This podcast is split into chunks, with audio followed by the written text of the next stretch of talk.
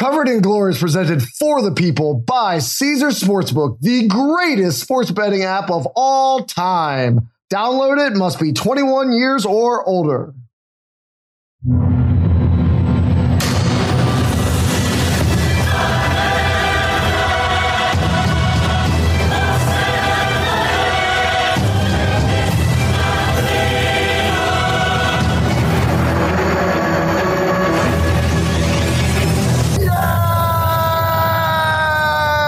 Yes, welcome back to another edition of Covered in Glory. How are you doing today, Brett?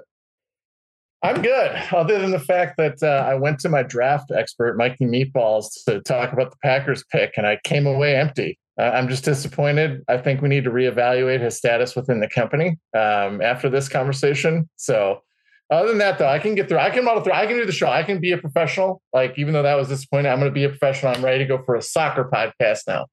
Yeah, let's just say there's one person at this company who's untouchable, and it's neither of us. So I don't know if that's the guy you want to go after. no, I would Uh, never do that to Meatballs. Biggest West Ham fan I know. So, as you mentioned, we are recording this on Thursday night, and the NFL draft is going on, which is a perfect opportunity, Brett, to for us to revisit the same gimmick we did last year. Uh, when the draft was going on last year, we said in the Premier League, what would happen if every single player suddenly became available and you got them on a five-year contract? All you just had to do was draft them, and we kind of went back and forth over who would be the most valuable guys. Uh, and since I looked back at that, I, I'm really proud of two things. Uh, one, I have come a long way from the complete and utter dumbass I was last year, and now I'm just a complete dud- dumbass, not complete and utter. So I'm halfway. Uh, halfway We dropped there. the udder. That's big.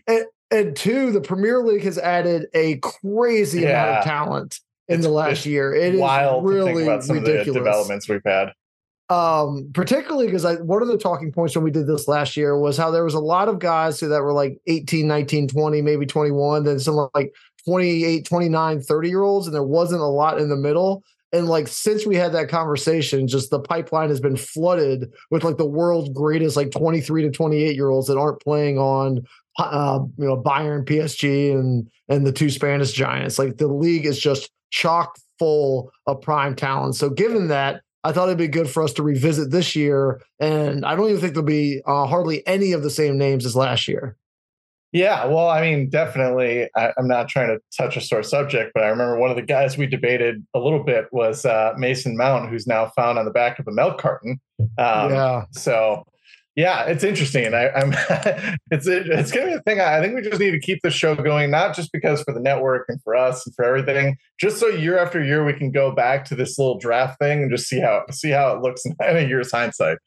So uh, this year we're to kind of go back and forth rather than just compare top five lists. But as a reminder, it's like the NFL draft. It's not like you know you're picking the if you make five picks, you don't get those five guys on one club. Each got time you pick a, a player, it's for a new club to build around, and the goal is to win championships in the next five years. So you got it, Brett. You ready? I go? got it. I'm ready to go. It, it wouldn't All right. change my orders. I'd go with just five midfielders or five strikers. I- I'd roll it out there anyways. I don't need positions. Positions are overrated. Pep taught me that. Well, given that you are the real expert and that you learned at the knee of Pep, I'm going to go ahead and claim the number one pick.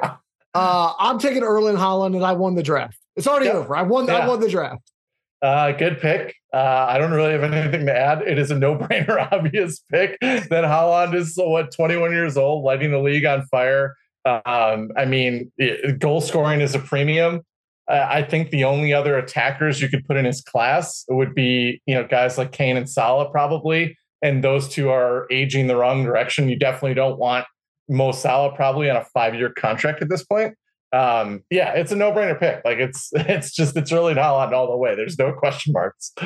I think that's where, like, given the intro we gave, that's where his talent is particularly outrageous, right? Like, we're talking about the most talented um, league in the in the world by a country mile. All the new signings that have come in, all the great talent that was already there, with all the resources all the teams have, and this is like LeBron James in the 2003 NBA draft. Like, it's just the biggest no brainer in the world, despite the world class talent elsewhere in the league. He is absolutely dominant. He's only 22. Uh, he's, you know, if he doesn't win the Ballon d'Or this year, uh, he's going to win one in the next couple of years, barring a major injury. I think that there's just nobody else even remotely like him Uh, I was I would go so as far as to say in world football because like Mbappe is also excellent, Messi is excellent, but they don't have his overpowering combination of size, uh, speed, skill, uh, you know, football intelligence, which is highly underrated for him. He's not just some like big oaf running up and down the pitch. He's making the most intelligent runs possible. He's changing the gravity of the of the defense. He's sending everybody into this massive scramble. And I'm sure we're going to talk about City and um, Arsenal later. But by doing that, like guys like KDB and other players on City also step up into these huge voids that he create. And when you have, you know, that that uh just like Curry in basketball, the guy who changes the gravity that way, then you surround him with other world class players, you're going to walk the league more years than not. Yeah, and I mean, like you mentioned, eh, you know, Mbappe was kind of seen as the one taking the torch from the Ronaldo Messi group, uh, you know, as the next guy to be the world football icon. The crazy part about Haaland is he's two years younger than Mbappe. Yeah. Like that's I, I, remember when I was looking at this, I was kind of curious. I was going through the same thing you were. And that was like one of the things that stood out. So I was like, yeah, well, you know, him and Mbappe are about the same age. I kind of wonder how it's going to shape up. And it's like, nope. And he's actually got two more years until he reaches Mbappe's age. So it's it's wild. I think the only disappointing thing about Haaland is he's going to play for Norway. So unless him and Martin Odegaard and uh, Elyounoussi from Southampton can like combined lift Norway into a World Cup contention. I don't know if that'll diminish the star at all, um, just yeah. because you know we obviously saw Messi with Argentina and Ronaldo with Portugal, and they were iconic on the world football stage. I don't know if that'll matter as much, but like we are clearly looking at one of the best goal scorers in the history of the sport, uh, barring an injury or some other yeah. crazy world event. Yeah, and him versus Mbappe is obviously you know going to dominate the conversation, just like Messi and Ronaldo for the generation before them. But Mbappe's got to get out of uh, France in order for this to be a real conversation. Yeah. Like he, I, I don't mean the national side. Him on the World Cup stage, he showed exactly why he belongs in the conversation. But if, unless he wants to only be in the conversation every four years, he's got to get out of there and be in the week in week out he's got to be somewhere in the premier league he's maybe he could do it at real madrid but real madrid has what 30 fixtures a year that are routes? And in the premier league that like bottom half of the the table as we always talk about is getting better and better. And as we've seen like even forest can trip up city from time to time in the premier league. So i hope mbappe does finally make the long anticipated move. And then once he does maybe this can be a real conversation. But now that Haaland has just come out and absolutely dominated the richest league in the world in one of the most talent rich periods of its history he's clearly sitting on the top of the world for me right now yeah, uh, that's a great pick, Toby. You're a genius. Your talent evaluation is unmatched. Uh, I don't know what you're doing here with me because you clearly have just tremendous insight for, for unearthing such a talent with the number one pick. Uh, All right, Captain Sarcasm. Who are you going with too? uh, this one, this is tough. I mean, obviously, you know, we're drafting in an order here, and I really kind of wanted to lean towards one of the Arsenal attackers. I couldn't get all the way there. I thought about Enzo. I couldn't really get all the way there. My number two pick, you are going to so go off on this. It's going to be great. Can't wait. Great content for a podcast. Is Trent Alexander Arnold. um, oh my God. Wait, uh, uh, the second pick? Like not the, the second, second pick. pick of not the second pick of the 10th round, the second pick of the first round. The entire world of, so, of Premier League players are available to you, and you just went with Russell Westbrook of football, like a guy. that's your that's lost. your term. That's your term. I was not Are my. You serious? Well, here and here's here's one of the things that that to put it in context of why I think this is this is going to be, or he still is not. He's not the damaged goods that I think he's being portrayed as. Just last year, like just a year, we talked about a year removed from things he put forth from right back, and we've talked about this this model before, the Davies model, which kind of aggregates everything a player does in the pitch that helps contribute to a goal. So it's not just the finishing products, the XG type of stuff. It's moving the ball up the field, putting passes into dangerous areas, which can lead to other passes. As a right back, in the history that Davies goes back, which is about five years now, he put together the 17th most impactful season of anybody and that list is like every season from Messi anywhere, Mo Salah, some of the best players in the world, and then a right a 22 year old right back from Liverpool. Like he is clearly a creative force. I'm super curious to see going forward if they kind of use him in this Cancelo role, what it's going to happen. But he is an incredible ball progressor. He creates a ton of chances in the final third. He also, unlike James Ward Prowse, who does only free kicks, and then I'm not sure if he has any use in open play, he is a free kick specialist as well. Like he you can play him anywhere. You could play him at right back if you build the team right. You can play him as a free eight. You can maybe play him in the double pivot as we're kind of seeing right now. I like creators like top notch chance creators in the Premier League outside of Kevin De Bruyne, who again, if, if we're doing five year contracts, who is better at creating chances in the Premier League? Like that's what I would like to know. Uh, well, I agree with you because he creates so many chances for the opposition that his chance creation oh, is just off the chart. Did there. I see just, what you did there. That is an outrageous selection. I don't care what Davies model you're looking at. Does Davies model like track the number of goals that he almost single handedly creates for the opposition? Like well, the, there's two sides of the game, particularly for a right back. What are you doing? Well, no, it's not even that. Uh, see, this is the thing: is that uh, Liverpool as a whole is broken, and it's magnified the things that he doesn't do well but he's still having an incredibly impactful season and he's still a player you can build around. Like the thing we found out in the last few Liverpool matches that I, that makes us curious going forward is they stopped playing. And again, we mentioned him all the time. Our friend of the pod, Ryan O'Hanlon, talked about how Liverpool is like the only top team in the world, still playing super aggressive, getting two fullbacks way up the pitch, leaving them exposed we've seen them kind of go to this model that we've seen from City, that we've seen from Arsenal with like Ben White at right back, where uh, Zinchenko kind of pinches in and helps in possession. They've went to that, and Liverpool's ripped off four straight wins, and they're just blowing teams out of the water right now. So it's all context to me, and every player has that. Like we we can look at Messi right now at PSG and say, you know, he's still one of the greatest players in the world. But like, what is PSG doing? They're not. They're they're out of the Champions League again. Messi hasn't had a great season you know, outside of, uh, outside of uh, the World Cup win. So in professional football, not for his national team, he hasn't had a great year. But it's all context. Like we know PSG is broken, so we can't take that away from Messi. And I think the same thing applies to Liverpool. They their squad deteriorated in ways that made him look bad. He still has an incredibly valuable skill set. This is this is crazy. With the second overall pick, you picked a defender that has to be protected and hidden on defense. Well, we don't know what he could be. He could be a free eight and be just as effective. You know what I mean? Like that's what we're kind of seeing. All I know is that you got a guy that moves the ball off the field, puts it into the box, and is a super uh, um, big threat on set pieces, scoring on his own. He's a tremendously a tremendously talented kid, and he's still a young guy. Like it to me, I love the chance creation. And after him, there's or after Kevin De Bruyne, there's just not a lot of guys that do that stuff.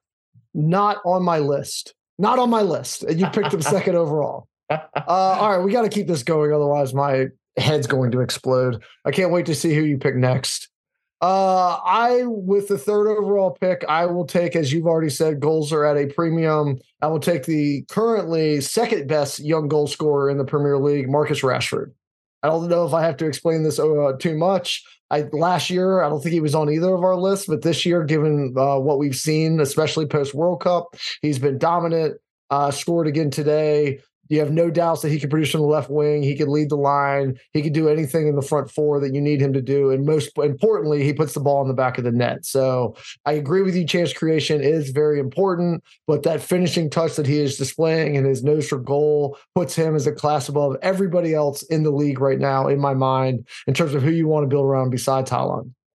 Yeah, I mean, I I, I had Rashford up there. Um, he it was kind of like the one separator between him and my pick after this is is just the fact that he is he's sneaking up there in age with a lot of injury issues and a ton of minutes on his legs from when he was younger. So when I look at someone like my next pick, which is Martin Martinelli from Arsenal, I see a 21 year old that could be just as good. And the other thing about Martinelli that I absolutely love is he is a beast. We've talked about this on the pod before, and we we love this aspect of it he is a beast, especially with Jesus off, like when Arsenal's out of possession. And I love that stuff. I love those guys that like, you know, we saw this for years with with Ronaldo as he aged. Like he was a left winger, but his real position was sitting on the shoulder of the center back, even when his team didn't have the ball. And so Martinelli, I think the difference between him and Saka to me is Martinelli presses like a maniac. He can win the ball back for you. He's really direct. He's really good at, at, as being a better goal threat, I think, than Saka. And I, I think him and Rashford to me are like equally valuable right now. And so the thing I love about taking someone like Martinelli is that you have four extra years before he theoretically reaches his peak in soccer, which is about 24 to 28. Yeah. Well, Rashford is only 25, so you're getting the majority of his peak here. But yeah, Martinelli, Martinelli's uh, an excellent pick, way better than your pick before that. Um, and I think it's an interesting debate. I mean, we don't have to have it right now, but the fact that you picked Martinelli over Saka, I think would shock a lot of people and certainly would shock everybody if you had said it in August. Saka's kind of been the darling of Arsenal in their their recent development. And but Martinelli has come on so strong this year that in your yeah. mind that he's passed him, that's really interesting. Yeah, and I mean, like, there's some stats kind of behind that too. Like, uh, if you look at non-penalty expected goals plus assists, like Martinelli's ahead of Saka there. And then if you just look at some of the defensive action stuff, eh, I think I think they're equally valuable. If I went to the Davies model, which I conveniently have up, uh, Martinelli and Saka are basically four and five in the Premier League in terms of value added this year, but they kind of do it in different ways. I think Martinelli is going to drift more towards the goal scorer side, and Saka is going to drift more towards the creator side.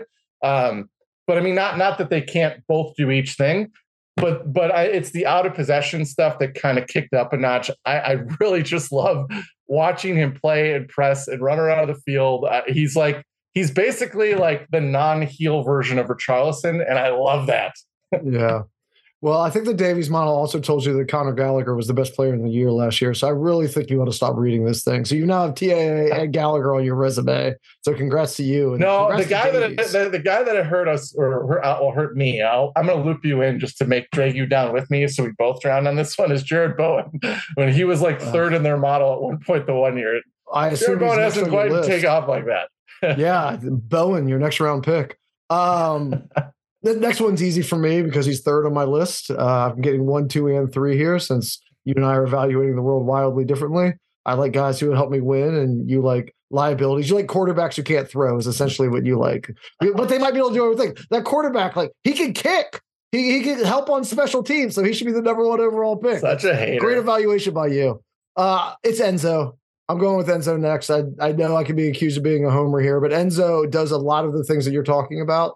He does help with chance creation and he helps with defense. We've also seen him uh, as a tremendous winner at Argentina. He's really young still. He's only 22, just turned 22, adjusting the league and is playing in a squad right now, bereft of desire, bereft of management, bereft of talent around him, and is still showing out in the Premier League in a very short time. So I'm happy to build from the middle of the pitch and build with strength that convert that helps on uh, both sides, defense and offense. And I think he's a no brainer in the fifth slot. I love Enzo. Like this is a clearly established thing. There's a, this is a ton of Enzo love. You know, come on the podcast, Enzo. You will just get so much praise. It'll just be like the celebrity talk show show ter- circuit will just hype you up the entire time you're on here. But my question about Enzo, I still think he would have wound up in like a top ten for me. Is I still am not sure like the value of of a holding midfielder. And we've talked about this when he first signed. Is like I think he's a great player. I think he's going to be a linchpin of Chelsea. I think he helps you win. But like, you know, the kind of proof right now is that they brought him in and Chelsea's still struggling. And it's not a reflection of him because he's awesome. We, we, his passing under pressure numbers are insane. He does a little bit of everything. Defensive actions, he's Jorginho on steroids. Like, he's great, but we haven't seen the team take a leap. You know what I mean? And so that that's the only thing that held me back from going for a midfielder like that. And and that is despite the fact that he has my heart and he had my heart since the World Cup. Um, but I so I actually am going to go with another attacker, and I'm going to go with with Saka. I mean, I, I took yeah. one in. I got. I'll take the other one to Arsenal. It's crazy that these two are bookend 21 year olds on the right or left wing. Arsenal's in great shape. I kind of talked a lot about Saka uh, when we talked about Martinelli. I mean, I don't know if you have anything to add, but like, I can't think of another player that's like a hybrid goal scorer creator that's left footed. Like, so many valuable things about this kid. Yeah, uh, the only thing I would say about Saka is I, I feel like he goes invisible from time to time, and I think that's true of a lot of players. You know, at superstar, regular, et cetera, and so forth. Sometimes they just go missing and, and feel absent for like 30 or 40 minute stretches. Mm-hmm. Um, but I think he'll grow out of that a little bit. Like, I think that he has world class potential. Um, and I think he's a world class player already. I just would like to see him be more of a 90 minute guy than just somebody who's showing up and showing up on the highlights. But when you watch, you're like, man, it's been a half hour and I haven't seen him get involved. Yeah, and I think that might be part of the thing too that he's less goal scorer and more kind of other stuff that helps set up goals at the end. You know, he obviously has big games where he scored braces and things like that. Like, don't get me wrong, he clearly can put the ball in the back of the net. Um, but I think that's part of it too. Is like he's not going to be a guy that you're constantly seeing getting on the end of chances because he's sometimes making the pass before the the next move that creates the big chance for them. And so I agree, and but I mean, I think that same thing could be said. I mean, you could start ha- asking that question about Kylian Mbappe, who hasn't showed up in yeah. matches.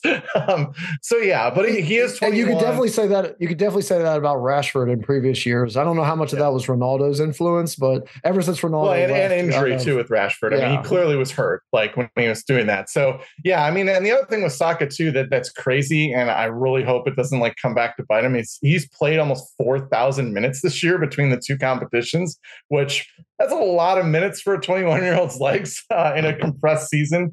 So I, I, don't know if that's part of maybe why we've seen some ebbs and flows with him throughout the year. Is like this is going to be by far the highest minutes tally he has ever had, um, and that could that could be part of the waves too. Yeah. Okay. Well, I, I mean, he was sixth on my list, so um, no no real argument. But I'm going to go with the fourth guy on my list. I've got one, two, three, and four so far, which was last year's number one pick, Phil Foden.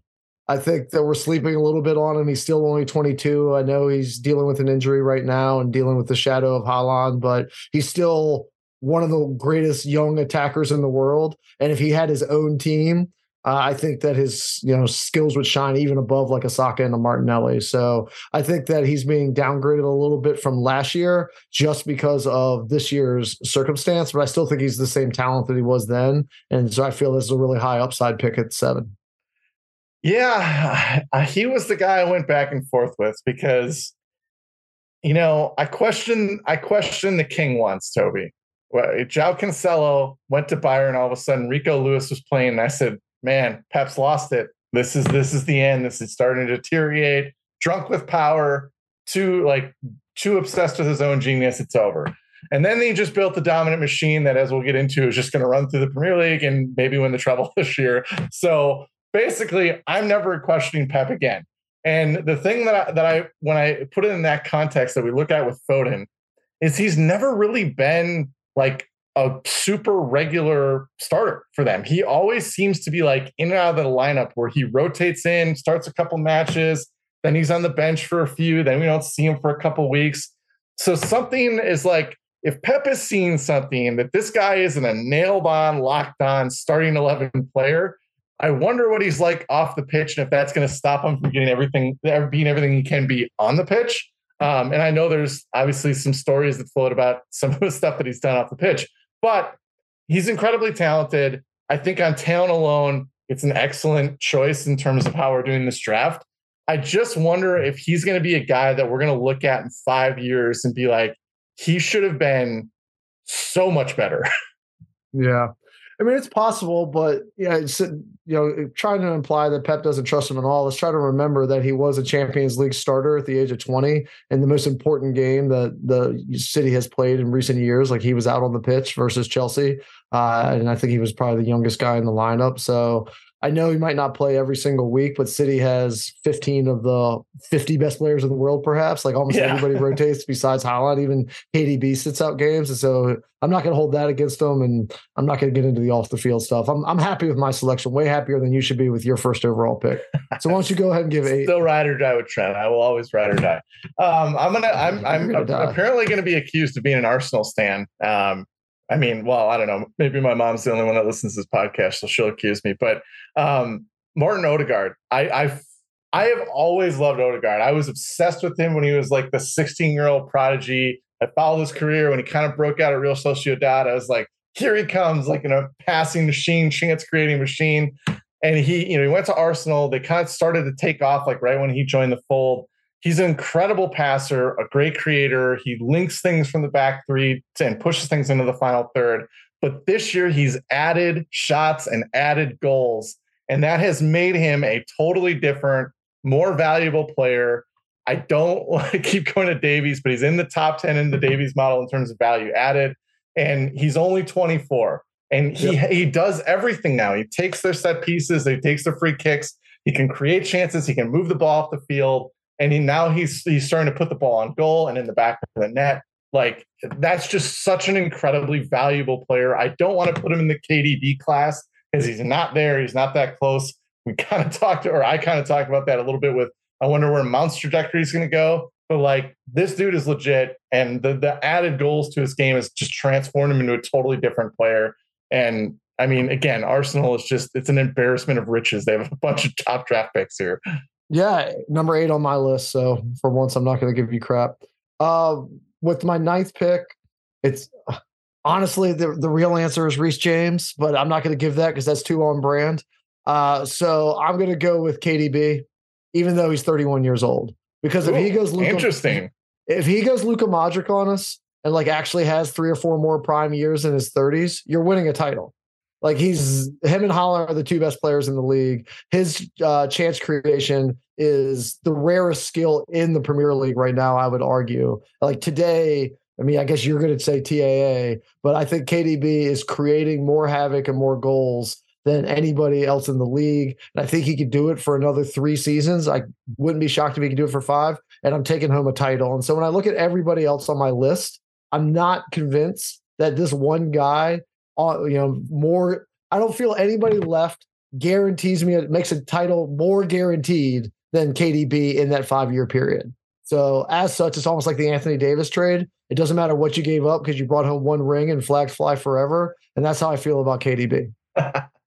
yeah, I mean that uh, there's definitely that possibility, and we've seen stretches of him uh, where he's actually played as like a, a six almost. Um, I don't know if that'll happen again with Rodri, but there is the opportunity that he can move deeper down the field, like a Pirlo type role as he ages, and he'd still be like amazing in that role.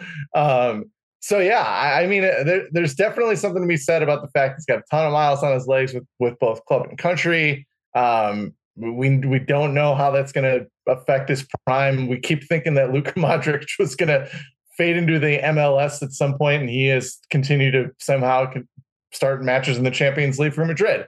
Um, so yeah, there, there's definitely like I, I, think that's a great way to look at it. Like even if you get two or three years, it's probably worth the value. Uh, but there's also a scenario in which he moves to different places on the pitch and still provides that, or he just goes full Modric and then you have all your five years covered. Um, yep. And I, I, was going with the same team, and since I, I started on a controversial pick, I'm going to end on a controversial pick. And the guy that that I look at at his heir apparent on City um, is the guy that's starting to finally earn Pep's trust in year two, and that's Jack Grealish. Because we are two years removed from him single-handedly dragging Aston Villa to places that they shouldn't have been to on the table. He had that rough transition year when he went to City right away. But this season, he has finally kind of locked down. Pep's given him that left side. He's been a regular starter. And he is the same kind of guy as TAA, where yes, he does. You wish he scored more goals. You wish there was more there. But the stuff that he does in terms of creating chances, dribbling the ball into the penny, penalty area, drawing fouls that lead to the massive amount of free kicks and set piece shots that City mm-hmm. gets, all that stuff has like a ton of value. I mean, he's second in passes in the penalty area behind KDB. He's first on the team in City and, and carries into the penalty area. Like the dude picks up the ball, he moves it up the pitch, he moves it into dangerous areas. With if KDB wasn't there, he'd probably be the number one creator. He'd probably have the gaudy assist totals. Obviously, when KDB's there, he's going to kind of monopolize where and when that ball goes into the box. Sometimes in the final third, but Grealish is is super valuable. It's just not going to be in the strict. He's going to go out and score you 20 goals and have eight assists it's going to be he is the guy that is going to pin the opponents deep. Then he's going to always put the ball in the penalty box. And when you have guys like that, they elevate goal scorers around him. And there's no doubt in my mind that Grealish has helped create what Erling Haaland has done as much as KDB has. Yeah, I mean, I like it. Uh, wasn't on my list, but it was somebody I, I, considered. The only other guys on my list who I haven't mentioned. I mean, Reece James really would have been my my other pick, but yeah, everybody knows how I feel about him. Um, the last two are Rodri and Caicedo. Believe it or not, Ooh, uh, I think Caicedo.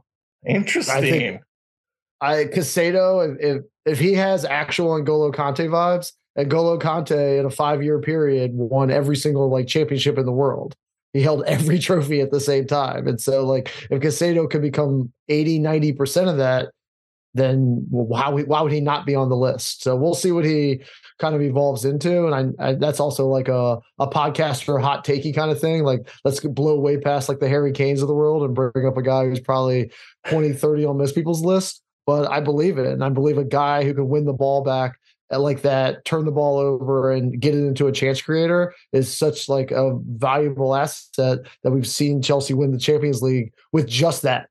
Like it's well, shocking I mean, if you go back. And we've seen Leicester win the Premier League with that. Le- yeah, Leicester won the Premier League with yeah. that, and then Chelsea beat the City juggernaut with just that. Like if you look at if you actually go back and look at that 20, like with the current context we have of how Chelsea's players have evolved over the last two years, what's happened to Mount and Kai Havertz and Timo Werner and everybody else. Look at the starting 11s of the Champions League final and how many guys on Chelsea would start for City. Uh, and I think it's it's Silva, May, Reece James probably over Kyle Walker, and then like uh, I'm sorry, it's Kanté, Reece James, and then you have to get into like Thiago Silva versus John Stones. Like every everything past that isn't even arguable and Chelsea won the Champions League. It's that's how valuable Kanté is, and so I think if Caicedo could turn into that, then he absolutely belongs here. Was there anybody else on your list that you want to give a shout out to before we take a break and uh, get to gambling? No, I actually think it's interesting that you brought up Rodri. I thought that would have been one that I would have definitely got blasted on. Um, but he also is another guy that ranks weirdly high in the Davies model in terms of value added. And he's a dude that like he started to score more goals and take more shots. And, and, with the new formation, he has a little more leeway to get more involved, kind of further out the pitch now.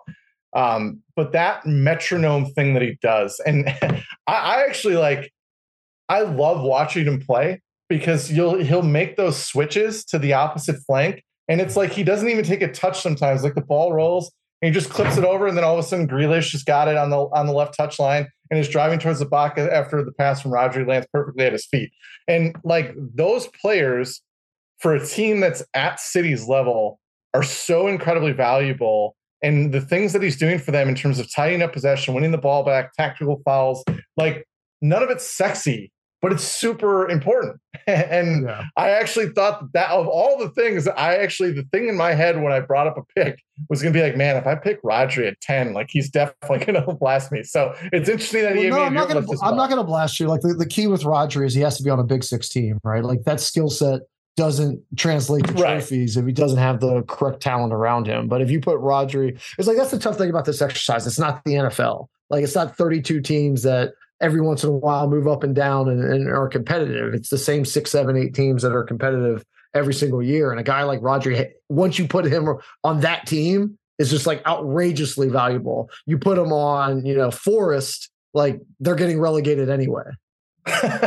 please don't, please don't ever put Rodri at Forest. I don't want to see that. Um, but but one thing about the Caicedo thing that I, I just want, uh, we'll touch on. I'll touch on real quick, and then we can move on to the actual gambling related things. Um, but the one thing about Caicedo that I, I, think is interesting, and it's a fun thing to look at with soccer, obviously, you make fun of my spreadsheet approach to looking at the data, and, and I've turned you into a little bit of a data nerd recently as well. Um, but like Brighton, data curious, data, data curious. Sorry, I didn't, I didn't want to go too far. Um, but Brighton has one of the best defenses in uh, probably the big five leagues, and they don't really have that many good like players. and so yeah. Caicedo's numbers like don't jump off the page in terms of tackles, interceptions, all that kind of stuff that we would probably use to measure a defensive midfielder. But like Brighton's really good. They don't have a lot of good players and they've held together.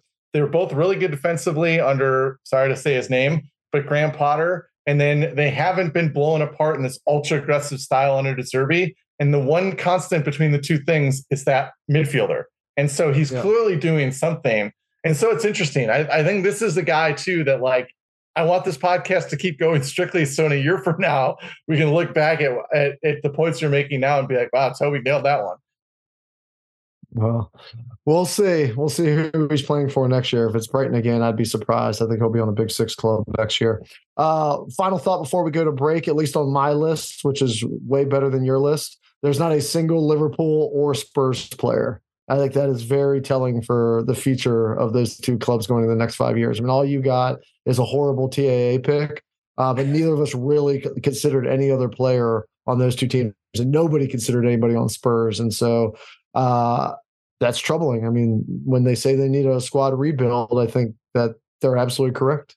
Yeah, I mean, I should have went with Pedro Porro then just to, you know, get someone on there. But yeah, no, I, that's that's a great point, especially with Spurs. There's there's some trouble brewing in London. I think even if they snuck out a, tie, a draw today, so that's uh that's very telling. It's a good way to look at it. All right. Well, let's take a break. Uh, we'll make sure we put this in the notes that where we got to the actual gambling. So hopefully people could have skipped ahead if they didn't like that nonsense. But we'll be covering four bangers of games as soon as we come back. Tickets to the game, merch, meals at iconic restaurants, stays at Caesar's Palace. All this can be yours when you bet with Caesar's Sportsbook. Win or lose, every bet earns reward credits, which you can redeem across the empire. Now, if you haven't started yet, register using code Omaha Full and then place your first bet up to $1,250. If you win, great. You keep those winnings. But if you lose, you'll get your stake back as a bonus bet. 21 and older only. Offer valid and must be physically present in Arizona, Colorado, Illinois, Indiana, Iowa, Kansas, Louisiana, Maryland, Massachusetts, Michigan, New Jersey, New York, Ohio, Pennsylvania, Tennessee, Virginia, West Virginia, and Wyoming only. New users and first $10 or more wagers only must register with eligible promo code. Bet amount of qualifying wager returned only if wager is settled as a loss. Maximum bonus bet is $1,250. The bonus bet expires 14 days after receipt. Tier credits and reward credits will be added to account within seven days after qualifying wager settles. See Caesars.com slash promos for full terms. Void where prohibited. Know when to stop before you start. Gambling problem? In Arizona, call 1 800 NEXT STEP. Colorado, Wyoming, Kansas, it's 1 800 522 4700. Indiana, call 1 800 9 with it. Iowa, call 1 800 bets off. Louisiana, call 1 877 770 STOP. Massachusetts, call 1 800 327 5050 or visit gamblinghelplinema.org. Michigan, call 1 800 270 7117. Illinois, Maryland, New Jersey, Tennessee, Virginia, West Virginia, Ohio, and Pennsylvania. If you or someone you know has a gambling problem, crisis counseling and referral services can be accessed by calling 1 800 Gambler or West Virginia, visit 1 800 Gambler.net. New York, call 1 877 8 HOPE New York or text H O P E N Y. Hi, it's Mike Greenberg letting you know ESPN Bet is ready to take you through all the biggest sports moments this spring. The official sportsbook of ESPN has exclusive offers and markets from Scott Van Pelt, Stephen A. Smith, and me, plus many more. From the playoff intensity to finally getting out to the ballpark, there's no better time for sports fans. Sign up today. New users get a bet reset up to $1,000 in bonus bets if your first bet doesn't win. Download ESPN Bet today. What a play! Must be 21 plus and present in select states. Gambling problem? Call 1 800 GAMBLER. Terms and conditions apply. See app for details. This podcast is proud to be supported by Jets Pizza, the number one pick in Detroit style pizza. Why? It's simple. Jets is better. With the thickest, crispiest, cheesiest Detroit style pizza in the country, there's no competition. Right now, get $5 off any eight corner pizza with code 8SAVE. That's the number eight, S A V E. Go to jetspizza.com to learn more and find a location near you. Again, try Jet's signature eight corner pizza and get $5 off with code 8SAVE. That's the number eight, S A V E. Jet's Pizza. Better because it has to be. Okay, we are back. We were just arguing off screen about TAA, which is something that I think we'll be doing for the rest of our lives. And so we better keep the games moving, otherwise, we're never going to get to them. Uh, first game of the weekend is not till Sunday involving a Big 16. We have a wild schedule because of the big midweek that we just had, which I'm sure we're going to talk plenty about as we get through these games. First one up is Sunday at 9 a.m., and it's Manchester United, fourth at 60 points, versus Aston Villa, sixth, Brett, sixth at 54 Emery Magic, baby. United minus 135 uh, Aston Villa plus 350. The draw is plus 280. Caesars has United minus half a goal at minus 135. And the double chance for Aston Villa at plus 105. All right, Brett, we have ignored them long enough. I'm going to go ahead and clear the space. Tell the world how the hell Aston Villa is doing this under Emery. I mean, just to set the stage really quick. In the last 10 games, they have won eight, they have drawn two, and they have lost zero. They've played 20 games under Unai Emery, and they have scored in every single one of them. What is going on at Villa? uh, it's always it's always going to be a little bit of luck um, when it comes to crazy runs like that. Um, I mean, Ollie Watkins is on a pretty crazy finishing tear right now. Um, I, I, think I think there might be something to the fact that that Watkins is only 26 or 27. I think, um, and maybe kind of sort of a late blossoming star. I mean, we kind of saw this with Michail Antonio at West Ham too, right? Like we didn't all of a sudden nondescript career, and then he just had a big stretch of like a couple of years where he was a genuine superstar for that team. Um, but I, I think that kind of if you do like the proof is in the pudding type of thing I mean, they have a they have a negative expected goal differential at, at minus four point two, and they're plus five in actual goal differential. Um, so you're seeing a nine goal swing right there. And even if you go over their last few runs, a lot of it is, is good performances. Like, don't get me wrong, like these are some really solid performances. They've tightened up defensively a little bit too, which is big, but they've definitely overperformed. Uh, they've they've been out on their skis in terms of their finishing. Um, and I mean, also like the stretch that we've seen recently too, it's been you know one of the, the some of the wins are Everton, Crystal Palace, Bournemouth. I don't want to say their name, but the team that shall not be named that starts with C, Leicester City, Nottingham Forest. Uh, you know they had a legit beat beatdown of Newcastle, which is a Champions League team. Um, but then it was Brentford and Fulham. So like they weren't playing a murderer's row. Like this is these were clearly a bunch of matches against some of the worst teams. But the the the, the bottom line is even when a mid table goes up against a bunch of relegation candidates and they take care of business, which Aston Villa did, they're clearly moving towards something. They're clearly building towards something. Maybe Ollie Watkins is turning into a star. Um, Unai Emery has has found a way, I think, too, to kind of tighten up the defending which was their big problem early in the season before he came in, is they were just conceding way too many goals.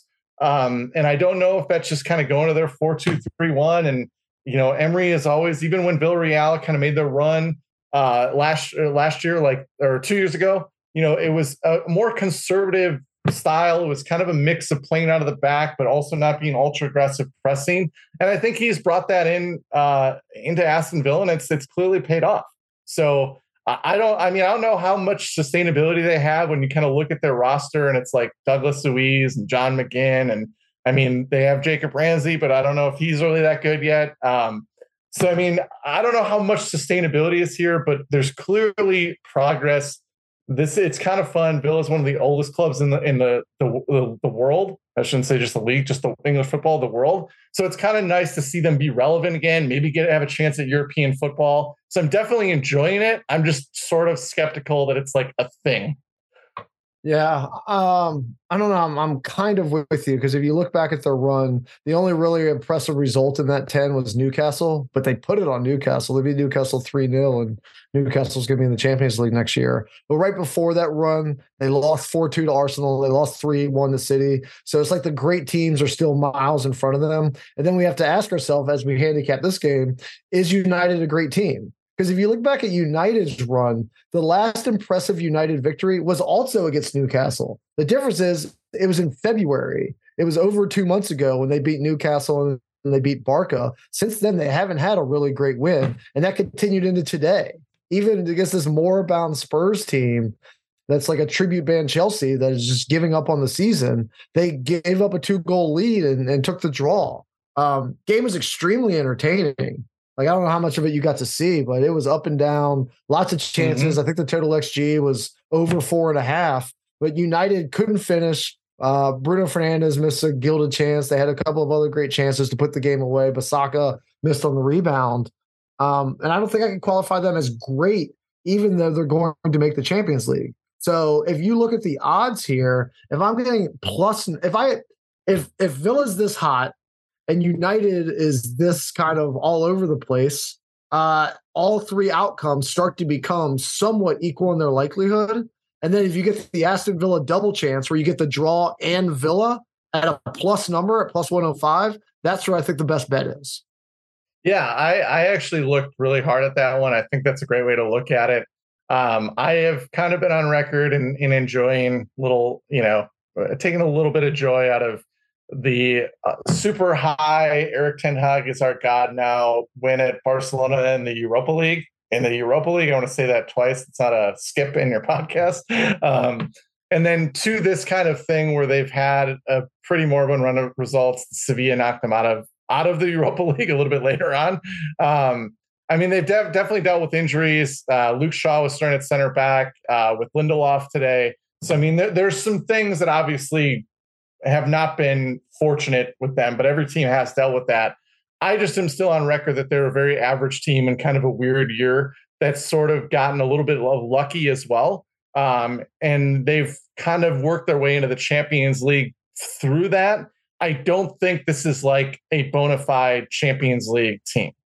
And with yeah. that said, there there is something too. I, I, you know I I brought it up when we were talking about the run of Villa's results.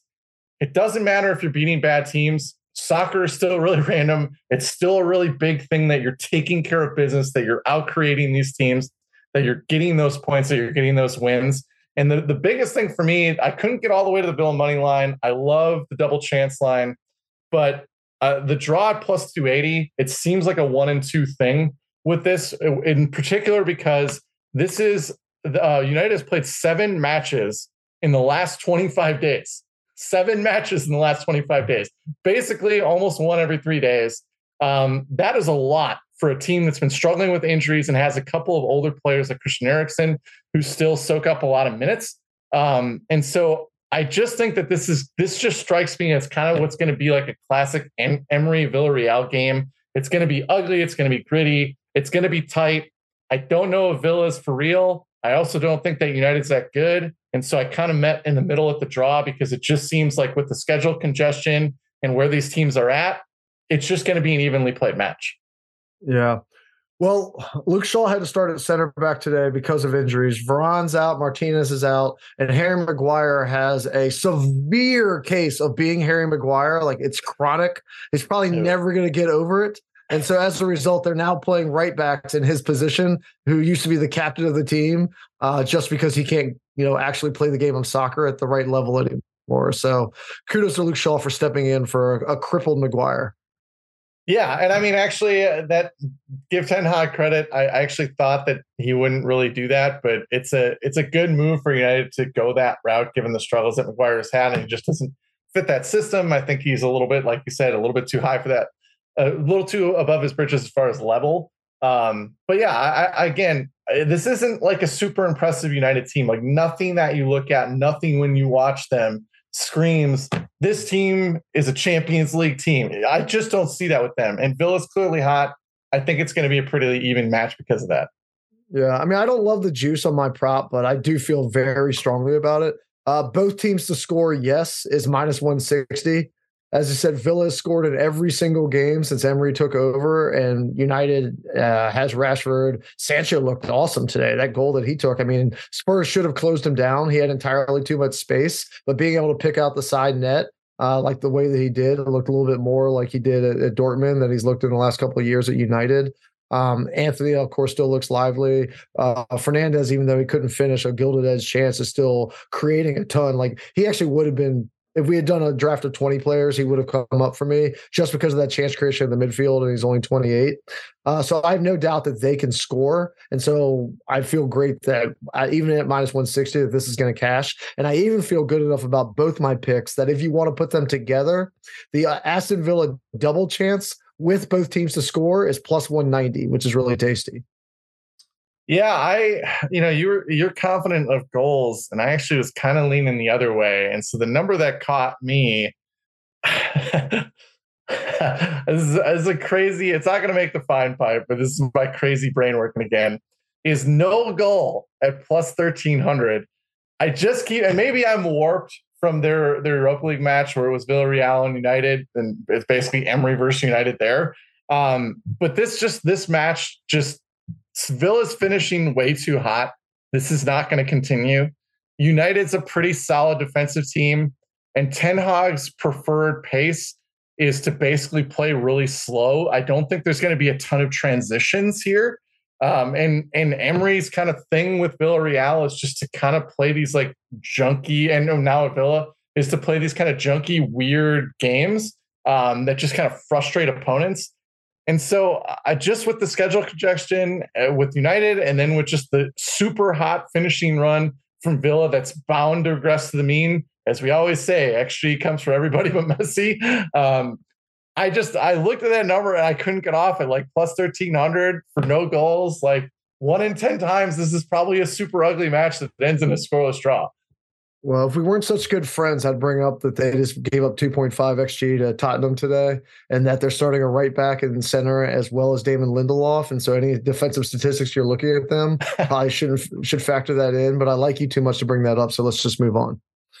Uh, next game is Fulham, 10th at 45 points versus Manchester City, second at 73 points. This game is Sunday at 9 a.m. City is minus 410. Fulham is plus 1100. The draw is plus 475. City minus a goal and a half is minus 140. Fulham is plus 110.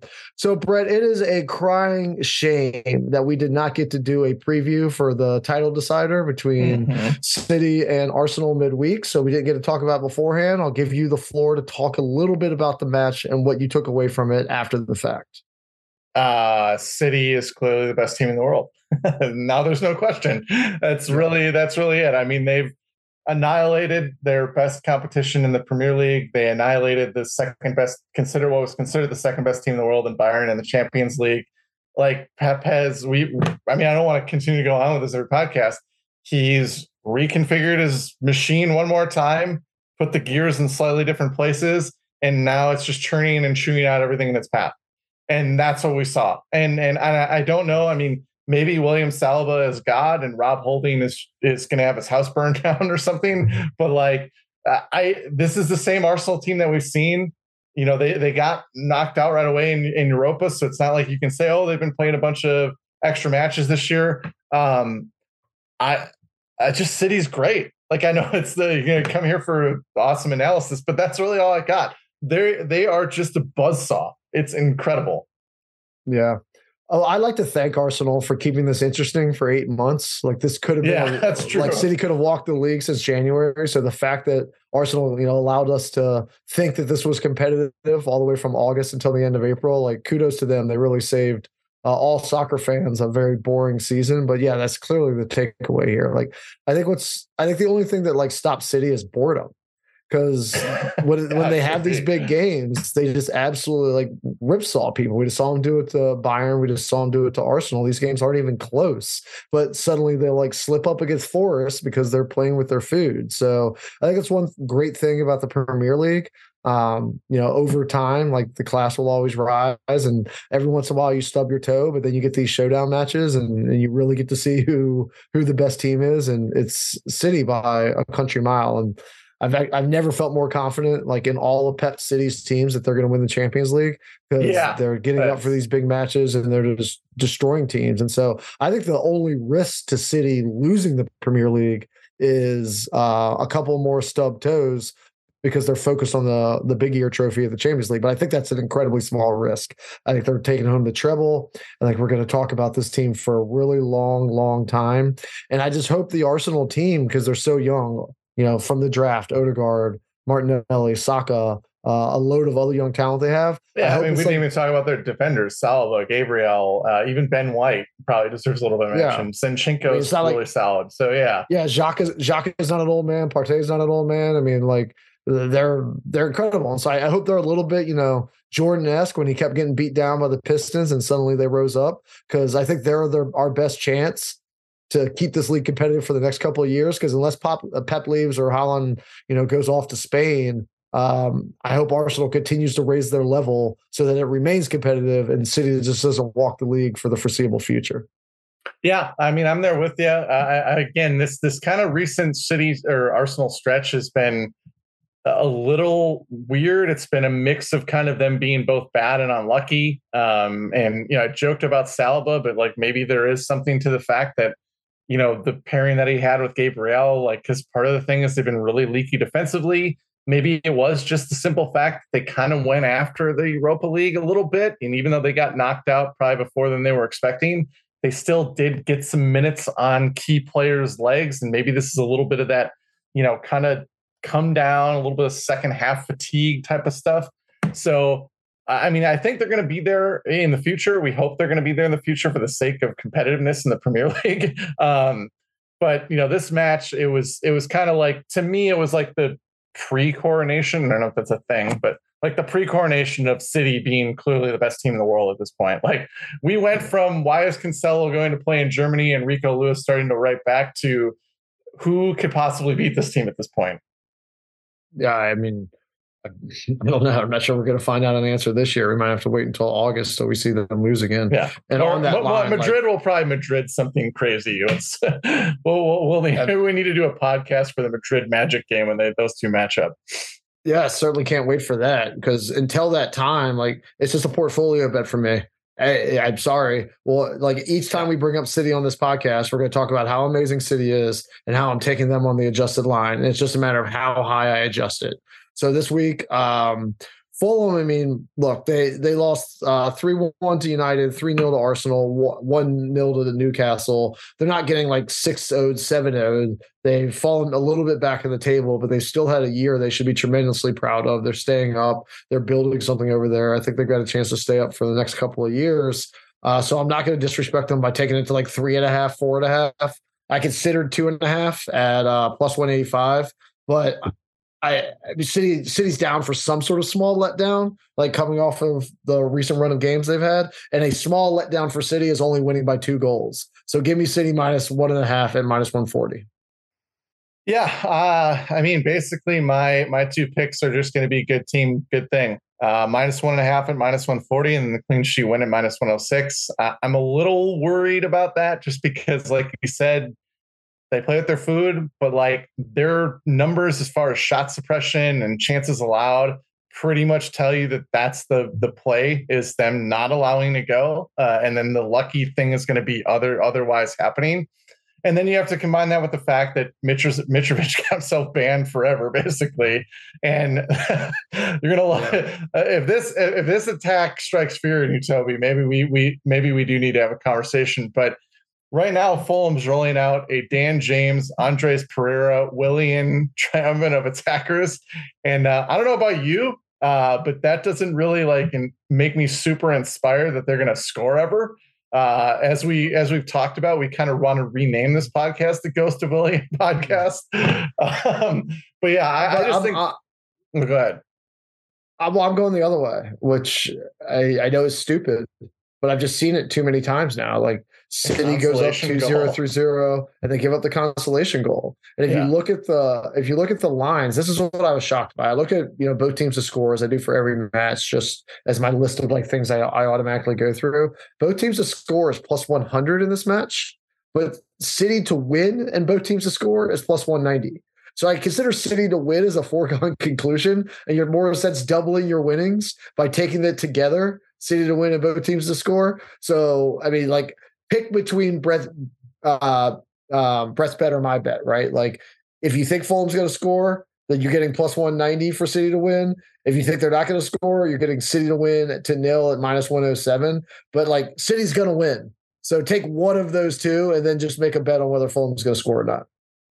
I mean, I, we've been doing this now for almost a couple of years, and I just kind of hope that we we could have gotten to a point of real transparency and honesty I mean, can you just come out that you're a Harry Wilson stan and that's why you believe Fulham's going to score? Can you? Can we just say that? I mean, it's a safe space. Like it's a safe space here. Uh, if I had time, I would look up right now what is the halftime um, leading to nil line because I think that's actually the best line. If that's anywhere close to even odds that City is up to nil at halftime, take that because I, I, agree with you about the Fulham attack without Mitrovic. I've just seen too many consolation goals, but yeah. it's going to be one or two nil at halftime. Yeah, and we've talked about this too. I really think there, if City wasn't such a dominant machine, I think we'd talk a lot more about some shortcomings that Ederson has. Um, so, and he he just allows some goals, man. Like it's some head scratchers sometimes, or he does some head scratching thing where he gets too fancy trying to play a ball through three guys, and it ends up being a two-on break coming right back at him. So there, there's there's definitely validity to that. I just to me, it's just like I can't look at Dan James starting at striker and being like, yes, that team's scoring today. I have a feeling when we do our Champions League final preview as our last show of the year, Ederson is going to make an appearance and why we think Milan has any shot in hell of winning that game. Ooh, Uh, we're either predicting Milan. Milan. Interesting. No, I'm not. I'm just saying that the only way that either Milan team beats Manchester City goes through Ederson. Uh, Yeah, all right. 100%. We need to go through our sponsors right now, take our final break, rip off our last two games, and get you out of here. We all know breakfast is an important part of your day, but sometimes when you're traveling for business, you end up staying at a hotel that doesn't offer any. You know what happens? You grab a cup of coffee and skip the meal entirely. We've all been there. But if you book a room at La Quinta by Wyndham, you can enjoy their free bright side breakfast featuring delicious baked goods, fruit, eggs, yogurt, and waffles. And really, who doesn't want to start their day with a fresh hot waffle? Tonight, La Quinta, tomorrow, you shine. Book direct at lq.com. When you need mealtime inspiration, it's worth shopping Kroger, where you'll find over 30,000 mouthwatering choices that excite your inner foodie. And no matter what tasty choice you make, you'll enjoy our everyday low prices, plus extra ways to save, like digital coupons worth over $600 each week. You can also save up to $1 off per gallon at the pump with fuel points. More savings and more inspiring flavors make shopping Kroger worth it every time. Kroger, fresh for everyone. Fuel restrictions apply. All right, we are back, and it's a game that would lead a lot of shows, but uh, this late in the year, it's a match between seventh and fifth in the table, which is surprising. It's Liverpool, seventh at 53 points, versus Tottenham, fifth at 54 points. This game is Sunday at 11:30 a.m. Liverpool's minus 185. The Spurs are plus 440. Caesars has the draw at plus 340. Pool on an adjusted line is is minus a goal and a half at plus 135. The Spurs are minus 175. But I don't even want to talk that much about this game because I I only want to talk about Tottenham paying back their fans for the Newcastle game. This is one of the wildest stories I have ever seen in sports. And like every other professional athlete has to be absolutely quaking in their boots at the precedent they're setting. This is like the Deshaun Watson contract. It's like, okay, so the Browns just gave out stupid money to a guy who's in legal peril, and now every other quarterback is demanding stupid money for their team, and they're all super pissed at Cleveland. How does every other athlete feel about the Spurs literally going into their own pockets to pay back their fans because they gave such little of a crap in a game against Newcastle. Like cancel the regular season of the NBA next year. This is this is like doctors no longer having liability shield or liability insurance or anything. There will be no more doctors. There would be no more athletes if they had to pay back their fans for games in which they did not try. So what the hell's going through the Spurs' minds that they're actually writing checks back to 3,000 fans because of their performance. Yeah, I mean, what a disaster of a year it's turned out to be. I mean, you know, I'm going to pat us on the back. Like we talked long and hard about how this team was not going to fare well after the World Cup break because of the miles on their legs, lack of depth on the in the team, um, the fact that Oliver Skipp plays a butt ton of minutes. Um, but yeah, I mean, it's it's crazy. Like it, it was clearly a terrible performance. I, I think like I in some ways I respect the gesture of like we didn't show up for you to pay to watch this, so we're gonna pay you back. But man, you're right. It's it's got to be scaring some people because I've seen plenty of Everton performances where I'm like, I wish somebody paid me back for watching that, and I watched it for free. Two thirds of Chelsea's roster would be in debtors' prisons right now.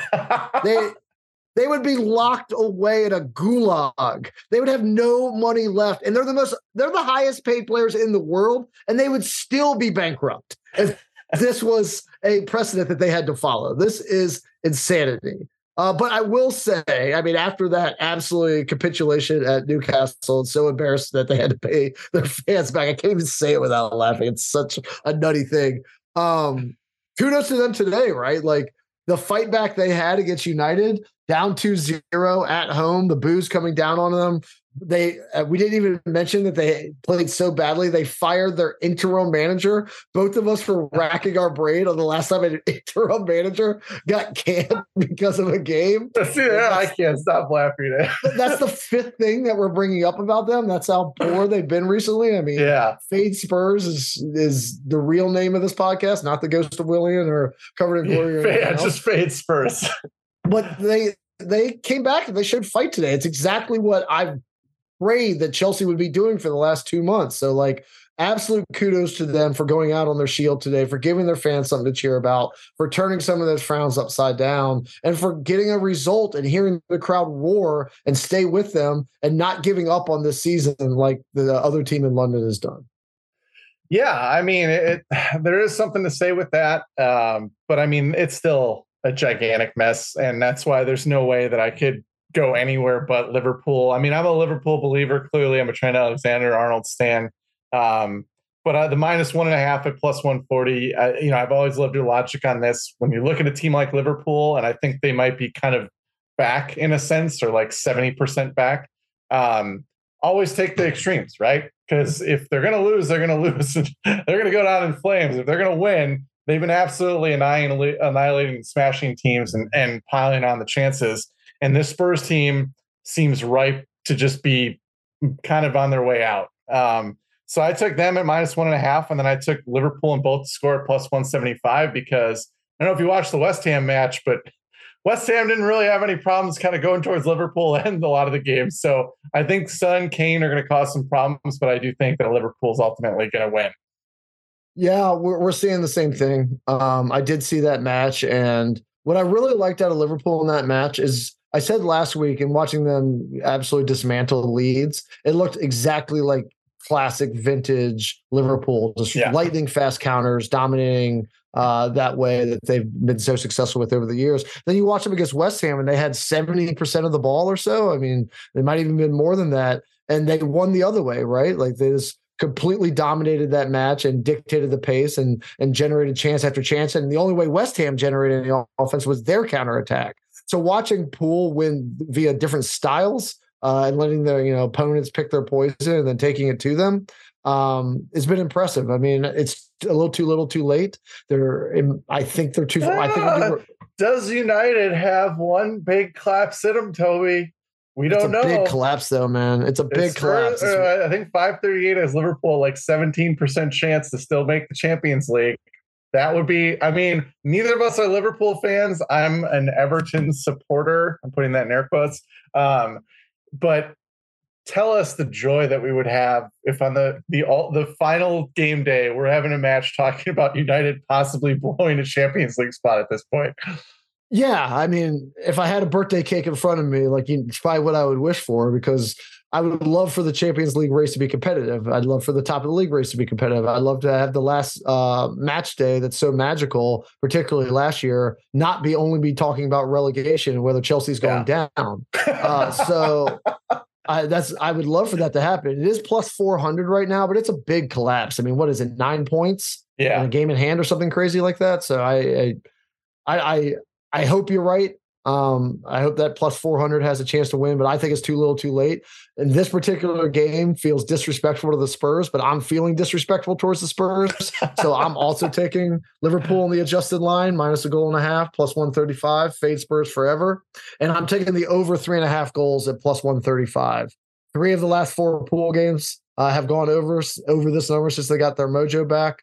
Uh, Spurs obviously scored two against United. They haven't gone full Chelsea and just gone uh, wall for the rest of the season. I think Son and Kane can cause Liverpool problems on that counter attack, and I think we'll see four goals in a really entertaining match. And you know what my favorite part about you taking that bet is, is that in a way you are going to be rooting for James Milner to play.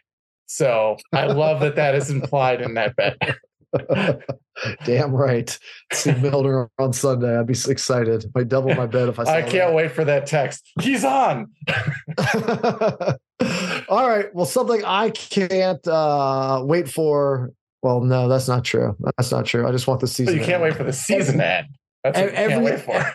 I, I, did that segue naturally because every other Arsenal Chelsea game I've looked forward to in my you know in my full memory of being a Chelsea fan until this one. I just want the season to be freaking over, but I'm a professional. Let's soldier forward. Arsenal first at 75 points versus Chelsea 11th at 39 points. Tuesday, not until Tuesday, Brett, at 3 p.m. Arsenal minus 145, Chelsea plus 390, the draws plus 275. Arsenal minus half a goals, minus 145. Chelsea is plus 115. Uh, Arsenal minus a goal and a half is plus 180 if you're nasty. So there is not a big enough fork on the planet to stick into this Chelsea team. It is absolutely over. Uh, James and Mount are being withheld for the season. The last game, the last game, Super Frankie Lampard rolled out Conor Gallagher and N'Golo Kanté and Raheem Sterling, not as a midfield three, not as a midfield three. That was his attacking three in a game that was on television that people could watch. Like that wasn't a scrimmage. That wasn't happening behind closed doors. That wasn't FIFA where he was just messing around at three in the morning drunk. He did that in a Premier League match that people could see. It was an attack against God after spending half a billion dollars on attackers and rolling out Conor Gallagher and N'Golo Kanté and Raheem Sterling. This team does not give half an F. They do not care. And therefore, why should I care? And like my biggest problem with this, Brett, my biggest problem with this is everyone on the team is playing to leave, not to stay. And evaluation of who should stay is impossible because the management is so poor. Like, how do you manage? It's like going to the circus and trying to like scout for a guitar player. It's like, okay, how do I judge him with all the clowns running around him and like the horns and the scars being thrown in the air? Like, I don't know if he's any good. The circus is here. So it's a it's wasting money, it's wasting time, it's wasting my life force. Give me Arsenal. I I would I'm just the only thing I had to debate is the minus half a goal or the minus goal and a half. I stuck with the minus half a goal because I think he's going to scrap that most of that 11. And if they play Mudryk and they play Pulisic and they play some other guys who are you know trying to either play for this contract or their next contract and not just playing um, out of obligation to get to the beach, then they have at least one shot in hell of scoring a goal. Here, one last thing, one last thing, Brett, one last thing before I hear your thoughts. Uh, you go to the anytime goal scorers. How many Arsenal players do you think are listed are more likely, according to the odds makers, to score a goal than any of the billion dollars the billion dollar Chelsea lineup, the billion dollars they have spent to generate a goal. How many players on Arsenal before you get to a single Chelsea player? I would say it would be the five most likely. Nketiah probably has better, better odds. Saka, Martinelli, Jesus, and Odegaard. Am I right? Eight. Eight. It's eight. Oh God. It's eight, Brett. Oh, they spent a billion dollars, and I crap you not. Thank you're welcome, Michael. I'm trying my best not to curse. I crap you not. Reiss Nelson has better Nelson goals. has better score, goal scoring odds than any single player for the Oh, Chelsea awesome. men's team that was the world that was the world champions 12 months ago in the Club World Cup, 24 months ago in the Champions League, and now they're less likely to score a goal any single player than Reiss Nelson. Your witness. I don't even really know what I have to say to that. I mean, I, I mean, the, the the the sad part is is that the only thing that uh, like someone like Mudryk has to play for is uh, whether he's not he's going to be playing for like Augsburg next year in the Bundesliga on loan. Um, No, hell no. He's going to play the Son role for Pochettino is what he's going to play. oh boy, that's that's a lot of hope. But um, that uh, the whole rant just made me wish that we had like a soundboard feature on the show because when you were doing the in a match people can see, all I could think of was Ron Swanson yelling at Tom during the bowling when he's doing the granny pole. People can see you, son. I just needed that quote like in the middle of your rant. Um, but no, I mean, I don't. There's really nothing to add. We talked a lot about Arsenal. You clearly have laid it out about Chelsea, Just- and I don't even want to dogpile on that one. So I'm taking the Arsenal, uh, the Arsenal spread. I'm taking the the both teams to score no as the prop bet because I'm very confident that Frank is going to roll out some weird lineup that doesn't have his best attackers again. Um, and I think if if any version of Chelsea probably winning this match is probably that Arsenal fails to put the ball in the back of the net. So I like the i- the idea of the both teams to score no, it basically even money at plus 100. Hey, do you um do you know who scored the goal of the month for Chelsea? This game's in May, so it's already settled. You know who scored the goal of the month for Chelsea in April? No one because no one scored. It was Conor Gallagher. on a deflected ball because it was literally the only freaking goal of the month. There was only one candidate on a crap deflection was the goal of the month for Chelsea. I was actually close then with my no one because no one scored. I was Yeah, it was one almost off. an own goal. I was one Uh, off. So uh, Arsenal win to nil is plus 175, ejected in my veins. And if you want to go all out here with the Fade Chelsea podcast, plus 340 for Arsenal to win at least two uh, to nil.